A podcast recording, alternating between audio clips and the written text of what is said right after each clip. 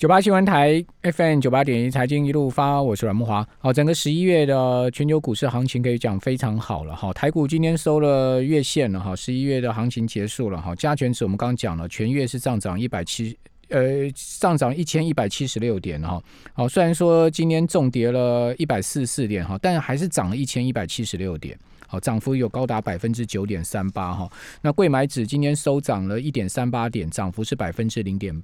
八好，所以今天中小型股票呃表现不错哈，收在一百七十六点六二点，冠买指快创今年新高了哈，这个今年七月的高点是一百七七点二点嘛哈，所以差一点要创新高了哈，就是就是接续的集中交易场的行情往上走哈，好，那贵买指也有九趴的涨幅，好，不过呢相对美股涨幅更大哈，道琼十一月啊，当然今天晚上美国要也要收十月的月线啊，那所以说我们先今天呃不算的话哈。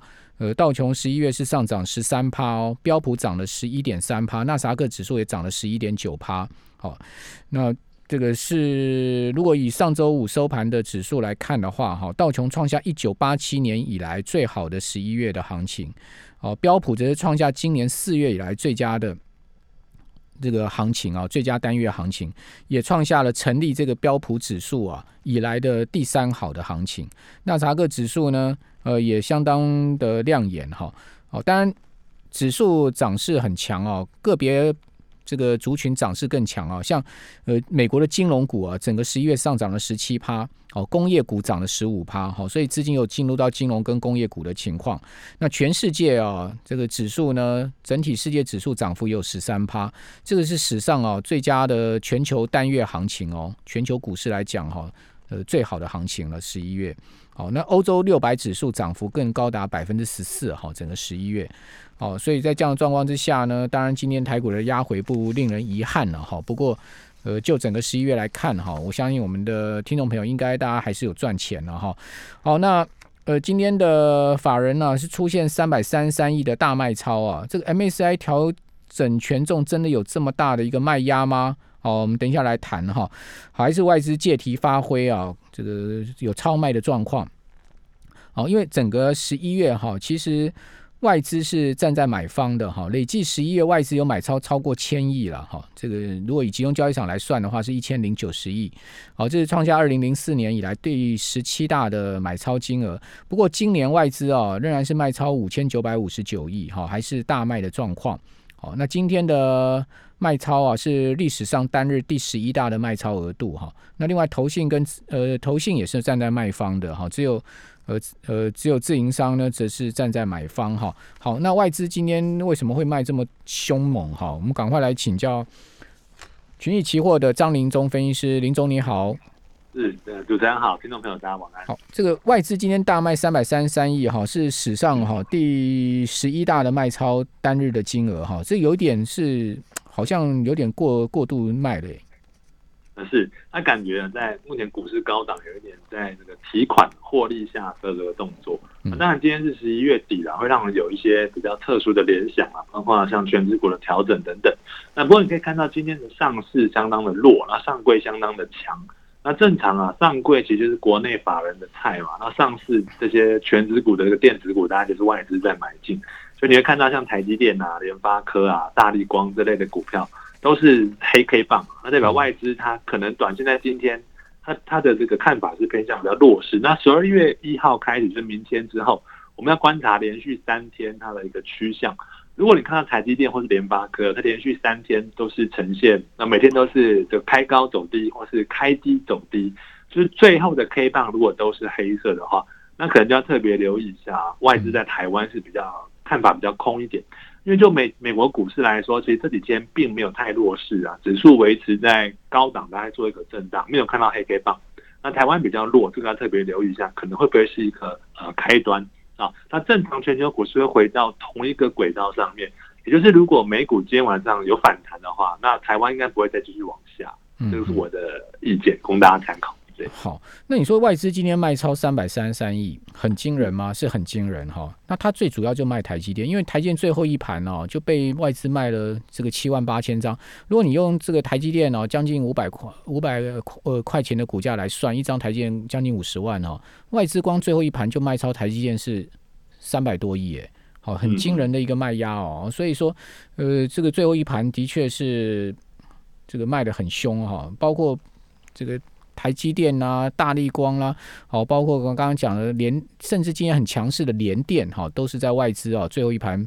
呃，这个卖超的标的哈，所以你可以看到，呃，最后一盘加权指哈是被打下很多哈，从一万三千七百九十七点一下打到一万三千七百二十二点，好，直接呢最后一盘是打下来了七十五点之多哈，好，这个最后一盘卖压非常的大哈，好，所以呃，这个期货现在目前的这个操作难度也很高嘛，对不对？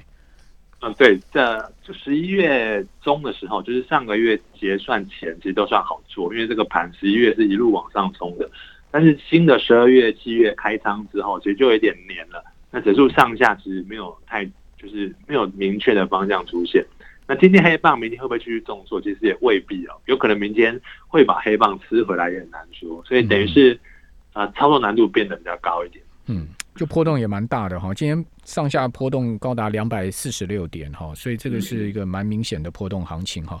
所以说期货就是说这种波动行情，当然你做对方向人可以赚钱哦，你做错方向你就赔大钱。好，那另外我们来看到这个，除了台股以外，今天雅股也都全面的出现走低的状况哈。可是整个十一月其实全球股市的表现相当好嘛，我们刚刚讲说哇，整个世界指数涨势超过一成呢，这个是很罕见的行情呢。嗯，对，那其实啊，欧洲涨了更多，像意大利的股市涨了二十七 percent，那西班牙涨了二十六趴。嗯，那这一次啊，因为啊，可以看欧洲股市，其实他们今年都没有创新高。那以像英国来说好了，他们从年初的这个七千多点，最低点呢四千多，那现在反弹到六千，那一半超过一点点，现在基期相对是低的了。那等于是全球的市场这个资金有一点挪移的状况，就是美股跟这个陆股啊，因为他们的这个。网上的机器感觉稍微高一些，所以有一些这个法人会把钱转到欧洲去。那这个现象大家可以持续关注一下。这个就是所谓跷跷板嘛。好，现在目前大家都在转找一些机器相对低的市场，好，或者说机器相对低的商品，比如说黄金，今年曾经一度大涨到过两千零七十块钱美金附近，哈，这创历史新高。金价最近就持续修正啊，比如说现货价今天已经修正到一千七百七十七了，好，这个跌幅也是超过一成了。好，所以说金钱今年基期要高的，最近都在跌嘛，像金黄金也是跌得很凶，对不对？期金价格也是持续跌，跌破一千八之后呢，继续往下修正呢。嗯，对，黄金其实就被人家用来做这个停利变现的工具。那当然这一波它跌破月线，大概是在有一根黑 K 棒哦，看一下在十一月八号那一天，就是辉瑞疫苗推出的那一天啊，它有一根黑 K 棒直接灌破月线。它贯破月线的同时，你从下方看它的波动指标，它是由下往上去上升的。那两个条件都符合啊，就是贯破月线，但是波动开始，代表黄金从那边开始可能就会有一个比较积极往下的空间。那目前看起来也还没有止跌的状况啊。虽然大家都说这个联准会在二零二三年不会把利率升高，就是低利环境，贵金属还是有利的。那因此，其实我觉得它后最后还是会回去啊，所以在下面可能不知道要撑多久，可能要很有耐心。好，那金价上周全周跌幅是达到百分之四点三六，跌得很重哦。金价很少一周出现超过四趴跌幅哦。呃，同时是连续三周的下跌哦，期金价格跌到一千七百八十九。好，今天继续往下修正，哈，现在目前又跌了十块左右，好，十块钱一盎司左右，哈，这跌幅也不小了，大概百分之零点零点五左右了，零点四、零点五左右，好，所以这个金价的确就是被现在目前资金这个抛弃流出的情况。那那另外一个消息就是，上海黄金交易所已经全面暂停开户跟这个呃申购，诶，哦，这个。好，包全面暂停，全面暂停开户了，就是新开户就把它冻结了。然后，另外中国的几个大银行，像中银啦、工商啦、建银啦、农业银行啊，也都暂停个人账户黄金跟白银的这个开立跟所谓的交易账户。诶，哦，这个是他为什么要去冻结这个开户呢？新开户是是保护这个投资人呢，还是呃希望大家不要加入这个呃战局呢？是怎么回事？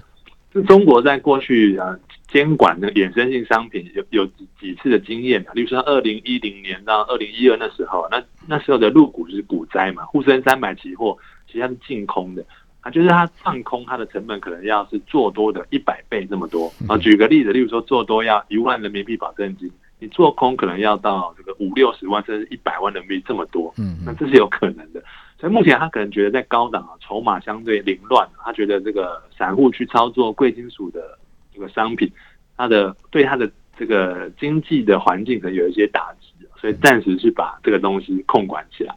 嗯，好，那贵金属很弱，但是我们看到有色金属、基本金属却很强哦，像像伦敦铜。奇铜 LME 的奇铜价格已经涨到了这个七千四百块附近了，呃，看起来基本金属好像是有一波很明显的这个上涨行情呢，包括铁矿砂啦、铜价啦，都是呃在往上走高哎。嗯，那其实在反映的是这个通膨，大家的有一些预期。那其中包括像这个澳洲的这个矿业啊，那有一家公司叫做这个必和必妥，它是挂它是澳洲最大的采矿公司啊，那挂牌在英国的这个。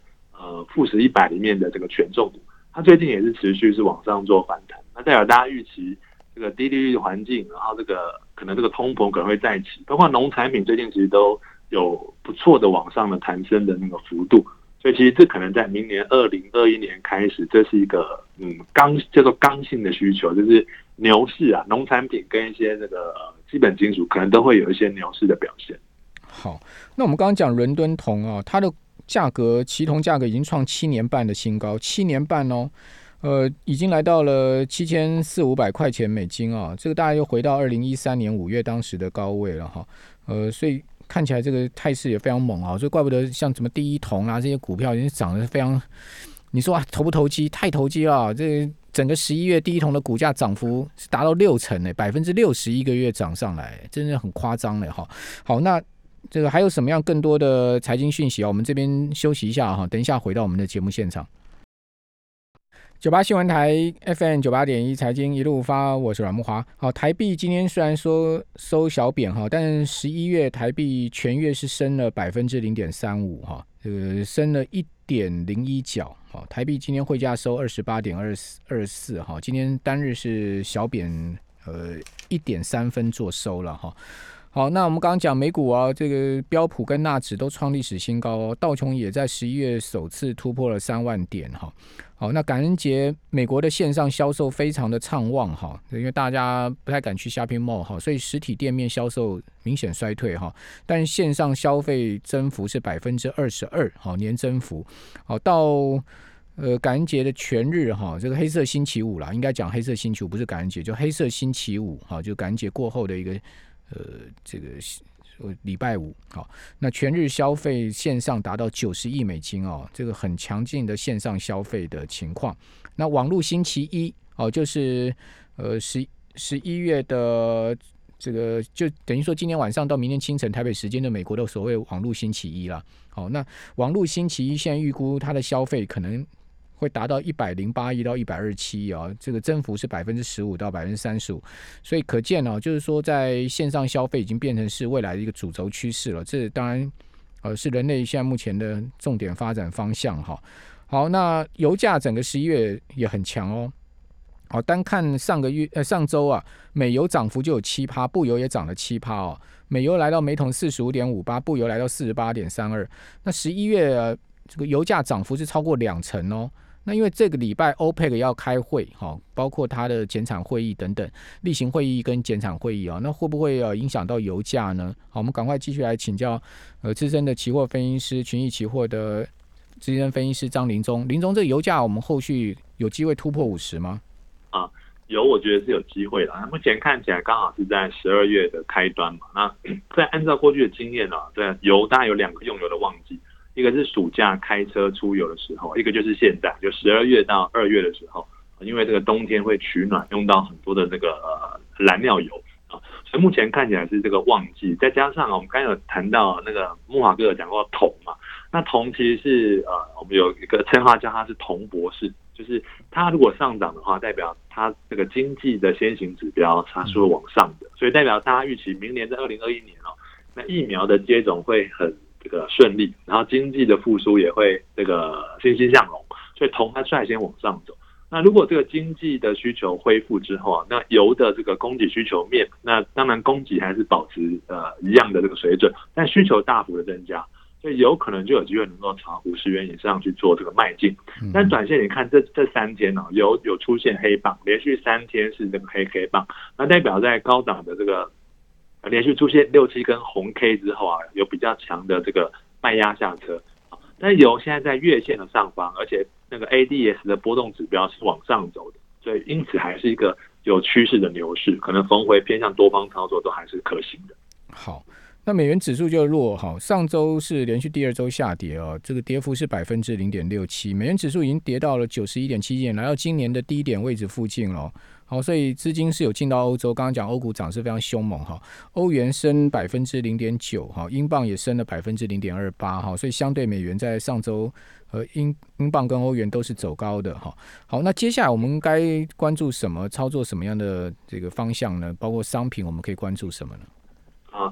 我觉得全球股市应该还是维持一个偏向多方的状态啊。不过现在资金有一点挪移嘛，其实那个美股跟这个陆股感觉在十二月表现可能相对会受打打打一些这个折扣。那美国总统大选其实你说落幕了吗？好像也还没有，因为还没有公布说到底谁是真正的总统。那这样的利多利空的刺激会越来越淡化，因为从十一月三号四号选到现在，那到底是哪一党？其实呃，感觉已经不是那么重要，那可能就会回到这个疫苗跟这个纾困案啊，主要还是以美国为主。那如果纾困案能够通过，或是有开始小规模的实施的话，我想会对这个美国股市会再有一些更更好的这个利空消息的刺激，那个盘可能会再往上一下。那如果都没有的话，就是持续到这个一月份，那这个盘盘久可能会受不了，它可能就会往下稍微做修正。将机器拉到更低的位置，才会有反弹的机会。所以我觉得在十二月份可能可以关注一下纾困案的进度。嗯，好，那十二月台股你觉得方向会怎么样呢？我觉得台股还这个整体也还是跟着美国在做联动啊。所以如果美股不要呃有太幅往下修正的话，那其实外资它不会连续卖超，不会像今天每天都卖三百亿以上，是不太可能。啊，那我觉得还是偏向比较震荡偏多的啊。那你也不要追高杀低，你就你不要追高了，你可能是等到它逢回啊。例如说，你看短线五分线或是啊小时线，例如说碰到那种布林通道的下通道附近的时候，你再去承接多单啊，那可能是比较安全的操作方法。嗯，好。外资今天哦，连电就大卖了五万三千张哦，台积电卖了三万三千张，卖超了哈。另外长隆行也卖了三万两千张，长隆海运卖了三万张，中信金两万七千张，星光金呢两万六千张，大同卖了两万两千张，伟创卖了两万张，哦，国泰金也有一万七千张的卖超哈，永丰金也是呃一万七千张，全部都是清一色卖全指股。好，所以说，呃，十二月的操作中心在个股的部分的话，市场部分的话比较会比较偏重在贵买的部分嘛，内资的部分嘛。呃，我想外资在这个上市哦，感觉有一点这个年底做账的味道。哎，假设他从今年在台湾投资，那报酬率到二十趴、三十趴了，那难免就会在这边就呃，因为十二月是外资他们传统的放假的旺季，他可能就会把它部位稍微降的低一点。啊，那可能就是要看外资投信跟自营商在上柜的这个买卖的力道。那如果能够一直像今天这样子，就是上柜很强，上市很弱，那外资你被嘎空手嘎久了，可能难免会去回补一下那个多方的部位啊。那只要看这个内资的力道有没有能够持续，而且能够这么样的强，这可能可以观察一下。嗯，好，那农产品期货这个黄小玉其实呃。整个十一月走势也很强，对不对？那是，呃，会延续下去吗？啊，我觉得会啊。在二零二一年，黄小玉的表现应该都会还不错。那黄豆跟这个呃玉米是比较强，小麦还没有那么强。那主要还是跟一些这个像天气反圣音现象有关了。像巴西啊，巴西那边会有这个史上第二次更最严重的个旱灾出现。那因为巴西主要生产像这个咖啡也是。好，那咖啡像巴西过去的反圣婴在二零。一零年的十一月的时候，它当时大概涨了两三倍以上，咖啡豆的价格。所以现在如果开始要又要旱灾的话，我觉得 农产品可能会持续有一个往上的一个力道。那我们刚才说黄小玉，黄小玉，那如果有一个比较弱，按照正常，他们三个会同步的联动，那小麦可能就会被带上去。这个投资人可以留意一下。嗯，所以小麦是相对基期比较低，是不是？就是它就是没有。涨上比较没有没有那么强势涨势，它比较没有这么大的涨。最最强好像是黄豆嘛，哈，黄豆对，跟这个玉米，嗯嗯嗯嗯。好，那呃，今这个礼拜哈，美国要公布十一月的非农业就业数据啊，很重要，就是周周五的时候。另外，联总会要公布褐皮书啊，还有十一月的 ISM 的非制造业指数。欧元区礼拜四的时候也会公布德国、法国啊那个 PMI 采购经理指数啊，都要公布。好，那礼拜三是美国的 ADP 啊，非人就业非呃私人部门的这个就业数据。那周二呢，欧元区会公布 CPI 哈，美国 ISM 的制造业指数。所以这个礼拜。重要数据蛮多，今天中国大陆已经公布出来官方的制造业 PMI，这等一下跟听听众朋友来报告，数据已经出炉了哈。所以说这礼拜也蛮多关注的事项哈。所以呃，林总最后您是不是可以给我们一些多空商品的建议呢？就是说有多有空，在整个十二月我们可以关注的方向呢？啊，我觉得股市还是偏向多方操作为主了。那我觉得贵金属在逢低就是这么大的修正幅度出现之后，我觉得也可以偏向多方操作。农产品也是呃偏多，那其实哎好像没有什么可以偏空操作。我觉得黄金你觉得因为明显修正之后也可以慢慢偏多就对了。我觉得黄金可以慢慢的偏多操作。OK，不要再追杀了就是了。不要再追空，我觉得胜算不太高了。OK，那油价呃原油也是可以，原油也是偏多操作。那几乎上没有什么偏空的。对，就是你择时入市啊，你不要追高，你可能逢回再去做多会比较胜算高一点。好，那但美元应该还会还是弱吧？哈，哦，美元就不太适合去做多，对对对。OK，所以美元指数相对就是比较偏弱的商品哈。好，那大家可以关注一下喽。我们马上进入到十二月哈，今年最后一个月的行情喽。好，如果听众朋友你整个今年的操作哈是有赚钱的哈，其实啊在这个地方呢，持盈保泰也蛮重要的哈。我想外资今天大砍也多少有这样子的味道在里面。非常谢谢张林忠。